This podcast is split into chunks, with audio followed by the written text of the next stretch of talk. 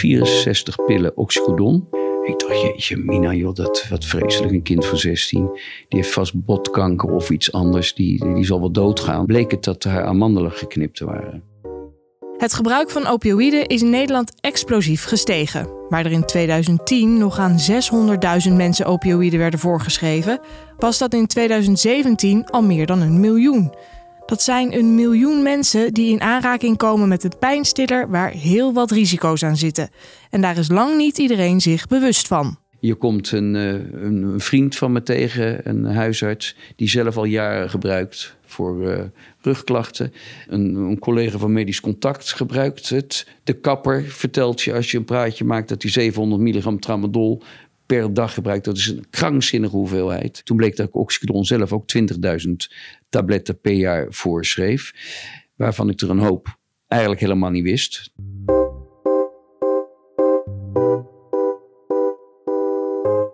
Dit is De Pijngrens, een podcast van de Nederlandse Vereniging voor Anesthesiologie. Ik ben Malou en in deze serie duik ik in de wereld van de opioïden. Samen met experts, artsen en patiënten kijk ik naar de rol van opioïden in de Nederlandse geneeskunde. Want waarom zijn opioïden belangrijk en waar liggen de risico's? Welke zorgprofessionals en instanties spelen hier een rol in? En hoe kunnen we ervoor zorgen dat we in Nederland verstandig met opioïden omgaan? In deze aflevering kijken we naar de opioïdenproblematiek in Nederland. Want ook al is het bij lange na niet zo erg als in Amerika, ook hier gaan er dingen fout bij het voorschrijven van opioïden. En ik ben wel benieuwd waar dat dan fout gaat. Ik besluit langs te gaan bij Jos van Bemmel. Jos heeft meer dan 30 jaar zijn eigen huisartsenpraktijk gehad en hij is een van de eerste die sprak over de opioïdenproblematiek. Jos is net met pensioen, dus ik zoek hem op bij hem thuis in Amersfoort. Hallo, ja, hi. Hallo, goedemorgen. Jos en ik gaan aan de keukentafel zitten waar hij een hele stapel tijdschriften en kranten klaar heeft liggen. Oxycodon en nieuwe heroïneblauw, dat is dat artikel waar het meeste reactie op geweest is en wat echt tot bewustwording heeft geleid. Volkskrant, hier uh, zelfs voorpagina, gevaarlijke pijnstillers. De Groene Amsterdam hebben een heel mooi stuk verslaafd aan opioïden, waarom huisartschirurgen massaal morfineachtige medicijnen voorschrijven. Trouw. Deze stapel is het resultaat van een jarenlange strijd van Jos om de opioïdenproblematiek op de kaart te zetten. Een strijd die hij in 2015 begon. Jos begon met zijn gezondheidscentrum in 1988 en heeft dus zelf de veranderingen rondom opioïden meegemaakt. In de jaren 90 werden opioïden nog echt gezien als een heftig middel dat vooral werd gegeven bij terminale ziektes en kanker. Maar aan het begin van de 21ste eeuw veranderde dat in Nederland. Dat kwam een klein beetje, of eigenlijk het meeste is dat geweest door Purdue Pharma. Die hadden een nieuw wondermiddel ontdekt. En het nieuwe wondermiddel heette Oxycontin. Oftewel oxycodon, zoals we dat in Nederland noemen. En dat hadden zij in de negentiger jaren ontdekt. En dat zijpelde door. Ik kan mij herinneren een nascholing in 2006. Uh, eh, dat, dat middel dat was een geweldig uh, middel, want dat gaf nauwelijks bijwerkingen. En het belangrijkste was, het was eigenlijk niet verslavend. En nog een voordeel, want ik weet nog de anesthesist die dat toen verkondigde. Uh, eh, MS Contin, die zei, je kan het ook rectaal geven van onderen. Denk maar, makkelijk te onthouden, MS Cont in. Artsen werden opgeleid met het idee: oxycodon is een goed middel dat je zeker moet voorschrijven. Ook in de praktijk van Jos werden opioïden steeds meer voorgeschreven. Maar toen kwam er voor Jos een omslagpunt. Dat is eigenlijk in 2015 geweest. En er was een meisje van uh, eh, 16 waarvan ik uh, de uh, ontslagmedicatie kreeg. En daar las ik 64 pillen oxycodon, 30 pillen NSAID, dus dat is een soort Brufen. En dan voor de rest tot acht maal daags een paracetamol. Dat stond in de, op het recept, de ontslagreceptuur ik dacht, jeetje, Mina, joh, dat, wat vreselijk. Een kind van 16. Die heeft vast botkanker of iets anders. Die, die zal wel doodgaan. Wat erg dat ze me dat niet hebben verteld. Dus ik bel met de familie en ik eh, vraag even naar, naar dat meisje. Bleek het dat haar amandelen geknipt waren. En dat dat de normale medicatie was. Nou, kon niet. Ik denk dat een fout geweest. Toen heb ik het ziekenhuis gebeld. En de, de KNO-arts, ik zeg, joh, er is een foutje hier geweest. Want uh, er wordt een ongelooflijke hoeveelheid oxycodon voorgeschreven. Dat het is natuurlijk niet goed. Nee, nee, dat klopt, dat is protocol hier. Dat is het pijnprotocol. Dat is door de pijnartsen en de anesthesisten opgesteld een paar jaar geleden. Dus dat krijgen de mensen na aan uh, uh, krijgen dat mee. Jos heeft toen grondig onderzoek gedaan naar oxycodon. Hij kwam al snel de alarmerende berichten uit Amerika tegen en was benieuwd hoe het er in Nederland voor stond. Hij dook eerst in zijn eigen patiëntenbestand. Toen ben ik uh, zelf gaan kijken met de apotheker. Hoe vaak schrijf ik nou dat middel voor? Hoe vaak schrijf ik tramadol, een lichte variant ervan? Morfine, oxycodon, hoe vaak schrijf ik dat voor? Toen bleek dat ik oxycodon zelf ook 20.000 tabletten per jaar voorschreef. Waarvan ik er een hoop eigenlijk helemaal niet wist. Dat waren herhaalrecepten en ook beginnen de eerste recepten, die nog wel eens door mezelf waren voorgeschreven, maar ook vooral door huisartsen in opleiding. Die hadden die nieuwe protocollen van uh, je hoeft niet zo bang te zijn, nog meer in hun opleiding gehoord. Toen heb ik uh, met die mensen een brief gestuurd en gebeld en uitgenodigd op het spreekuur om te gaan kijken wat we daarmee konden gaan doen. En dat raad ik trouwens alle huisartsen aan. En er was in no time uh, was dat uh, meer dan gehalveerd. Jos ging het probleem in zijn eigen praktijk meteen aanpakken, maar hij had ook door dat het landelijk niet goed ging. Gelukkig had hij een platform waarop hij zijn zorgen kwijt kon. Ik schreef al, dus ik ben begonnen met mijn eerste column begin 2016 over dat meisje van 16 die zoveel meekreeg. En dat, die column heb ik ondraaglijke pijn genoemd. Daar zou je normaal zo enorme hoeveelheid medicatie voor verwachten. Um, Daarna uh, meer het internet nog op uh, en gaan schrijven, schrijven, schrijven. In 2017 en 2018 vroeg Jos volop aandacht voor de opioïdecrisis. En met resultaat. Tot 2018 steeg het opioïdegebruik elk jaar nog flink. Maar in 2019 daalt het voor het eerst een beetje. Dit komt ook door de politieke aandacht die de opioïdecrisis vanaf dan krijgt. Ik vraag pijnspecialist en anesthesioloog Xander Zuidema hoe dit precies zit. De toenmalige minister uh, Bruno Bruins vond dat er meer awareness moest komen voor het probleem van, uh, van die sterkwerkende uh, opioïden. En een deel daarvan is gebracht door een taakgroep. die is toen opgesteld door de minister, waar het IVM, het Instituut voor Verantwoord Medicatiegebruik, het voorzitterschap van had. Die taakgroep die heeft uh, als functie gehad van het ongepast gebruik van opioïden verminderen. En dus er is veel meer awareness voor gekomen. Uh, ook in de richtlijn, bijvoorbeeld voor de huisartsen, zijn aanpassingen gedaan. Het gaat dan de goede kant op, maar dan komt de coronacrisis en verdwijnen de zorgen over opioïden weer even naar de achtergrond. En dat betekent dat de cijfers nu weer licht stijgen.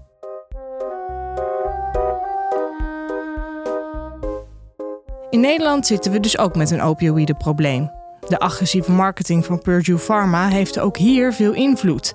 Maar dat is niet de enige reden dat het in korte tijd zo kon stijgen in Nederland.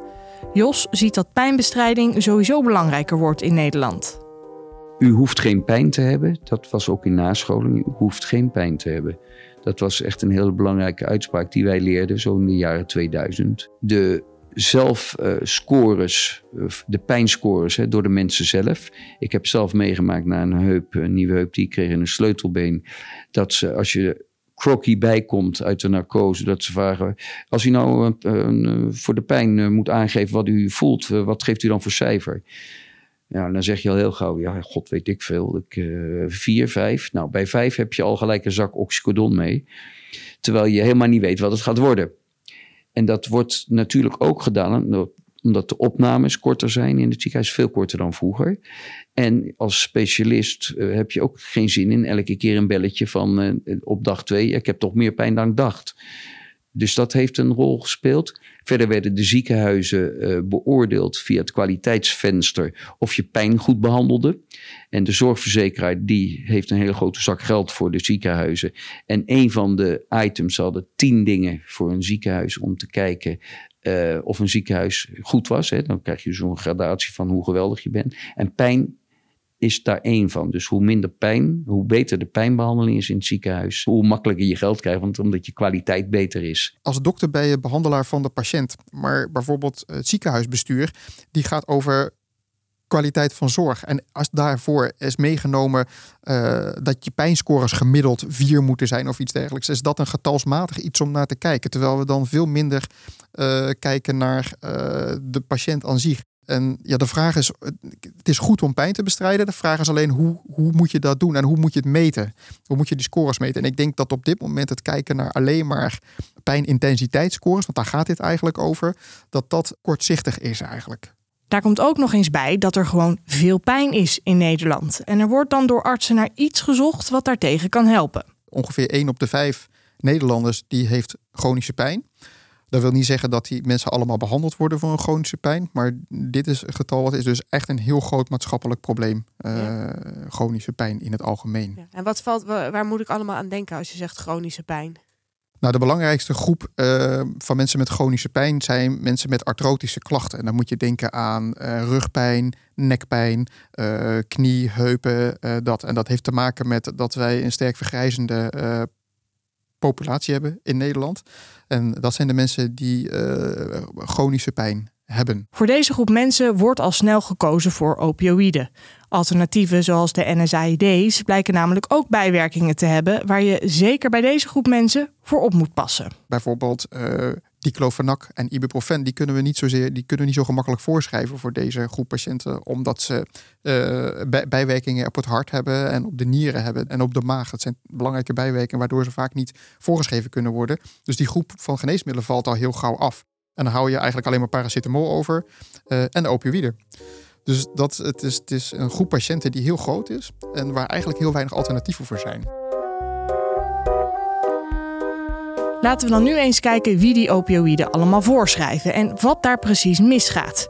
We beginnen bij de medisch specialist in het ziekenhuis. 48% van alle eerste opioïdenrecepten wordt door medisch specialisten in het ziekenhuis voorgeschreven. Dat is bijna de helft en ze spelen dus een belangrijke rol.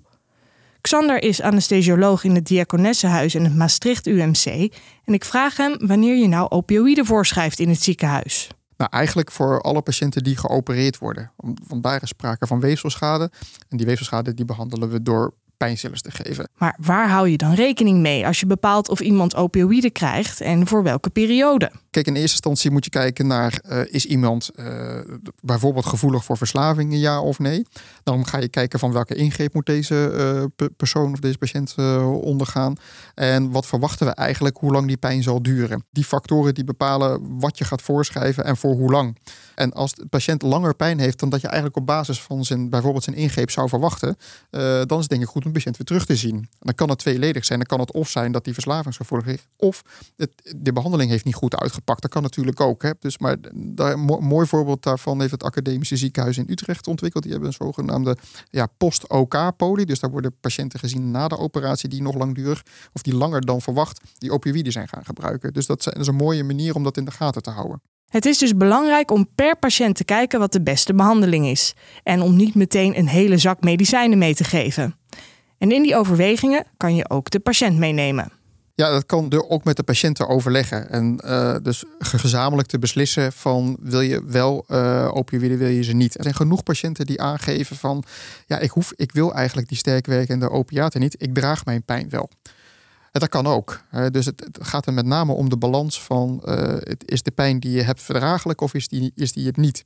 En dat is denk ik wat genu genuanceerder dan alleen maar kijken naar uh, pijnintensiteitsscores. Eigenlijk wil je dus een persoonlijke aanpak waarbij je naar elke patiënt kijkt en samen een behandelplan voor de pijn bepaalt. Helaas merken artsen dat daar lang niet altijd de tijd voor is. Ook bij de huisarts zorgt een gebrek aan tijd voor slordigheden bij het voorschrijven van opioïden. Het meeste wat de huisarts voorschrijft zijn herhaalrecepten. Uh, ze beginnen meestal niet met het eerste recept. In mijn eigen onderzoek van mijn praktijk was 35% van de opiaten was ik de eerste of een van mijn huisartsen in opleiding. En de rest was allemaal herhaalrecept. Dus je moet ook iets doen aan de herhaalrecepten, dat je die niet te makkelijk meegeeft. Maar dat is best wel een probleem uitdraaien via de apotheek krijg je. Een aantal van die formulieren uh, liggen dan op je bureau. De assistente komt nog even wat vragen. Uh, je denkt, zal ik een bakje koffie doen of red ik dat of red ik het niet? Een telefoontje gaat en jij gaat intussen ben je die recepten aan het tekenen. Dus uh, ja, dat gaat vrij snel. en dan zie je er misschien één en dan denk je, ja, god, moet ik die nou gaan bellen? Dat kost me zo weer een kwartier en ik ben hartstikke druk, druk, druk. Ik zet maar even een handtekening. En voor je het weet ben je dus een herhaalrecepten handtekeningen steeds aan het zetten. Want het kost tijd en moeite. Bij herhaalrecepten komt de apotheker om de hoek kijken. Een apotheker heeft een belangrijke rol in het controleren van recepten en kan de huisarts helpen om patiënten in de gaten te houden. Ik zoek Annemieke Horix op bij de Java Apotheek in Den Haag. Ik ben uh, Annemieke Horix. Ik ben apotheker bij het uh, Geneesmiddel Informatiecentrum. En dat zit bij de beroepsorganisatie van apothekers, de KNP. Het eerste wat opvalt als ik achter de balie van de apotheek stap, is de grote kast met alle medicijnen. Annemieke laat me wat laadjes zien. Je ziet hier ook zeg maar, de volgorde, de, de naamgeving hè, van de P en dan gaat het hier weer verder. Dus eigenlijk ligt alles op volgorde. Uh, zoals ik het zie hier op uh, uh, generieke naam. He, dus inderdaad de pantoprazol voor de, bijvoorbeeld de omeprazol. He, dus dat, zo is het hier geregeld in deze apotheek. En de opioïden, liggen die ook hier? Ja, die liggen hier in deze la. En dat is altijd een la met een slot op. Want de opioïden moeten ook in uh, achterslot liggen. Dus op het moment dat de apotheek dicht gaat... Hè, en die la dus niet meer gebruikt... dan wordt die ook op slot gedaan en de sleutel wordt ook uh, opgeborgen. En het is om te voorkomen dat... Ja, dit zijn toch best wel verslavende middelen... Uh, om te voorkomen dat daar een greep zo in gedaan kan worden. De apothekers krijgen recepten binnen... en hebben als taak om in de gaten te houden of alles wel klopt. Je wil met opioïden dat mensen dat maar kort gebruiken... Want vaak zie je dat een uh, patiënt, stel voor iemand heeft een operatie gehad, krijgt via het ziekenhuis voor vijf dagen, zeven dagen een opioïd voorgeschreven. En als iemand dan weer teruggaat naar de huisarts en de huisarts schrijft, ja, herhaalt het zo, dan is het wel de taak van de apotheek om te kijken van joh, moet dit wel? Want let op, een patiënt kan gewend raken hieraan. En dan is het heel vervelend, want dan moet de patiënt TCT weer afbouwen. En mogelijkerwijs zijn er andere mogelijkheden om die pijn te bestrijden. Reden genoeg dus om goed op te letten wanneer het om opioïderecepten gaat. Dan is het natuurlijk altijd belangrijk om te kijken, goh, waarom wordt het herhaald? Is dat wel nodig? Is dat bewust gedaan of niet? Ik denk dat dat een van de belangrijkste dingen is. Heeft de voorschrijver dit bewust gedaan? Is het niet ergens, hè, want er zijn af en toe herhaalrecepten komen langs bij een uh, arts. En dat is soms even onnadenkend. Mag niet, het, het gebeurt gewoon, dat weten we een handtekening wordt gezet. En, daar, en daarom is het belangrijk dat die apotheek ook gewoon goed kijkt van is het wel de bedoeling? Met onze apotheken hebben we toen afgesproken dat ze uh, op elk veld, zijn A4'tjes, hè, waar een aantal patiënten onder elkaar staan met allemaal pillen, allemaal dingen. En dan zet je één handtekening voor de hele handel. Dus dat, je snapt dat dat mis kan gaan. Nou, bij onze apotheek staat er op dit uh, papier bevat op opioïden. Dus kijk er goed naar. En ik ben zelf zover dat je dat, misschien moet je dat zelfs met een kleurtje afdrukken, dat de opiaten zijn, maar ook antidepressiva, want die gaan ook als een gek. En ook de uh, diazepam, uh, de valiumachtige producten, daar zet je allemaal handtekeningen onder, omdat het veel te snel gaat. Zet er een kleurtje bij, schrijf groot op, dit is een herhaling van opioïden. Uh, dus dat is de rol van de apotheker. Jos en Annemieke benadrukken allebei hoe belangrijk het is om goede afspraken te hebben tussen de huisarts en de apotheker. Op sommige plekken lukt dat al erg goed. Ja, in Arnhem hebben ze afspraken gemaakt. Uh, ziekenhuis, dat heet dan de tweede lijn. En huisarts en apothekers, de eerste lijn heet dat dan. En die hebben ook voorgeschreven wanneer uh, opioïden worden voorgeschreven, hoe lang. Maar ook omdat je afspraken hebt gemaakt, hebben ze ook afspraken gemaakt dat ze elkaar kunnen bevragen. Goh, waarom heb je een herhaalrecept gedaan? Is dat wel handig? Oh ja, soms hè, ook. Iedereen maakt wel eens kleine fouten. En dan is het heel goed als iemand zegt: maar volgens mij hebben we dat niet afgesproken. Oh nee, dat hebben we niet afgesproken, dat moeten we anders doen. Laten we even kijken hoe we het dan kunnen doen. Samen kunnen ze elkaar scherp houden en zorgen dat er veel minder onnodige herhaalrecepten doorheen glippen. En dat is nodig, want bijna alle herhaalrecepten komen bij de huisarts vandaan. Daarnaast komt ook nog ongeveer 41% van de eerste recepten van opioïden van de huisarts. Deze worden vaak uitgeschreven voor pijn bij het bewegingsapparaat, oftewel pijn in gewrichten en botten. De top 5 van het voorschrijven van oxycodon door de huisarts was allemaal bewegingsapparaat. En bij morfine zat er maar één kanker tussen, bij de top 5, bij de morfine. Dus, want de huisarts heeft nog steeds een beetje het idee, en specialist ook. Morfine klinkt eng, dat kennen we allemaal van vroeger. En oxycodon is een vrolijke naam. Terwijl die twee keer zo sterk is. En twee keer zo verslavend zou ik eigenlijk maar zeggen, want omdat je een dubbele dosering hebt. En ik denk dat het bewegingsapparaat over het algemeen geen opiaten nodig heeft. Want dan moet je het voor langdurig gebruik geven. En opiaten zijn niet voor langdurig gebruik. Er is bijvoorbeeld één indicatie, lage rugpijn. Dat is ook inderdaad, heeft een onderzoeksbureau ook nagezocht in allerlei recepten. Maar ook met gesprek met huisartsen wordt heel veel voorgeschreven voor lage rugpijn. En lage rugpijn is heel vervelend. Maar het is ook vaak zelflimiterend. Het lost zelf op. En misschien zijn er ook andere middelen om die pijn te verminderen, te verzachten. Ja, want ik heb zelf wel eens uh, toevallig uh, tramadol gekregen voor lage rugpijn. Maar ik kan me niet herinneren dat daar toen zeg maar, de risico's heel duidelijk bij zijn verteld. Nee, dat, dat is inderdaad wel een groot probleem nog. Je ziet zowel bij de voorschrijver als hè, de arts en bij de apotheker dat er onvoldoende aandacht is. Dat die, ook die patiënten gewoon ook niet weten dat dat zo gewenning kan geven. En als de patiënt dat wel weet, of de gebruiker, dan kan hij er veel beter op acteren, ook, ook veel beter zelf op letten. want als je paracetamol krijgt, dan moet je het wel langdurig, echt langdurig een hoge dosering gebruiken. Wil je daardoor hoofdpijn krijgen, die juist wordt veroorzaakt door paracetamol. En dat is bij opioïden gaat dat veel sneller dat je die gewenning hebt dus ik kan me ook voorstellen dat je denkt van nou, het is gewoon voorgeschreven door een huisarts. Het zal wel een soort paracetamol zijn, terwijl het eigenlijk toch best wel een middel is wat je niet al te lang moet gebruiken. Ook tramadol kan gewenning geven. het lijkt alsof als de huisarts het voorschrijft dat het een simpele pijnstiller is, maar het is eigenlijk een soort broertje, zusje van morfine.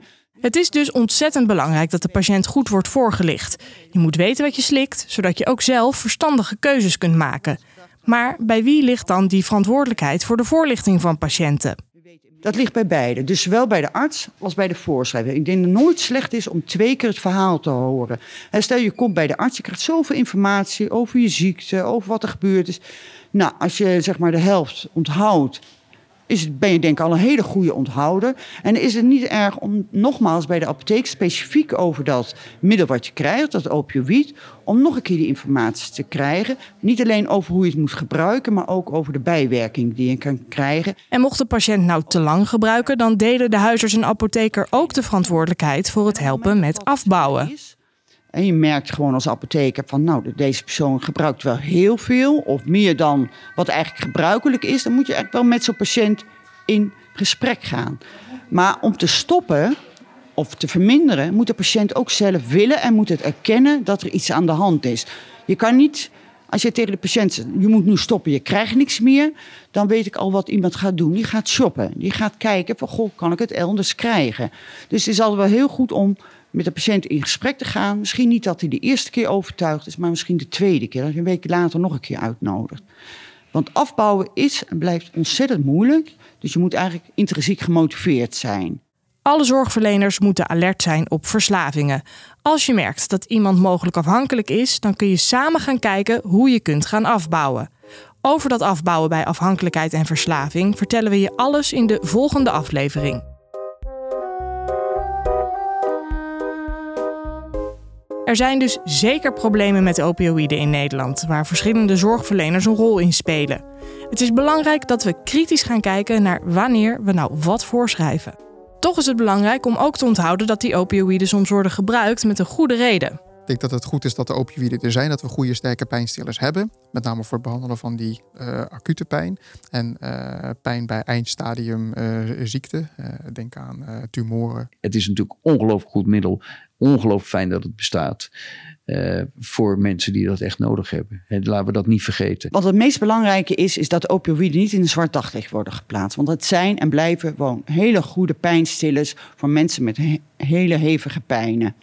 En wat verder belangrijk is, is dat het ook voor kortdurend, hè, zeker bij acute pijn, kortdurend wordt voorgeschreven. En dat het ook niet zo herhaald wordt. Hè. Dus als zeg maar na een week op is de hoeveelheid dat dan de huisarts of wie dan ook gewoon zomaar herhaalt. Zonder goed te kijken, goh, wat is er met de patiënt aan de hand?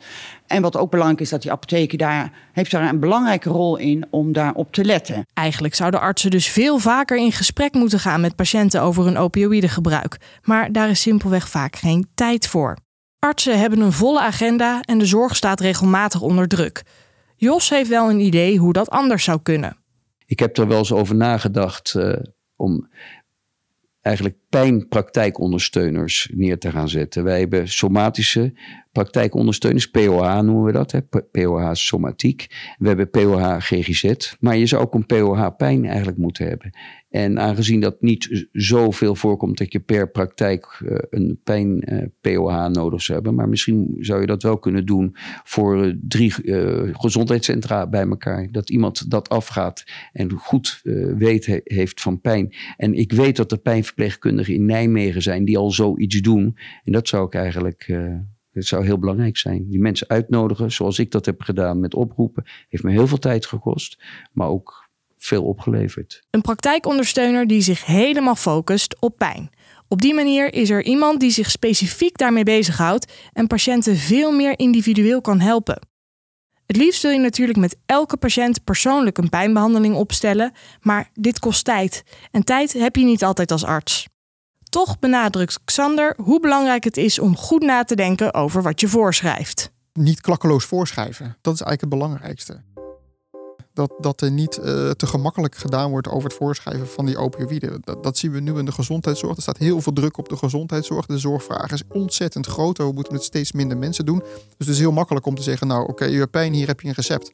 En ik denk iedere keer uh, dat je een opioïd, sterkwerk, het gaat met name over sterkwerk en sterk kortwerk en de opioïden overweegt als dokter, dat je iedere keer denkt van oké, is dit nu wel nodig? Of zijn we op de, op de goede weg met deze patiënt? Dus de afweging van gaat hij er baat bij hebben of kleven er voor deze patiënt uh, meer gevaren aan? Niet zomaar een zak opioïden mee naar huis geven dus. En ook na het voorschrijven nog alert blijven op het opioïdgebruik. Want je wilt niet dat een patiënt afhankelijk wordt. Een verslaving kan ontzettend verwoestend zijn voor iemands leven. En afbouwen is nog niet zo makkelijk. Daar hoor je alles over in de volgende aflevering. Dit was De Pijngrens, een podcast van de Nederlandse Vereniging voor Anesthesiologie.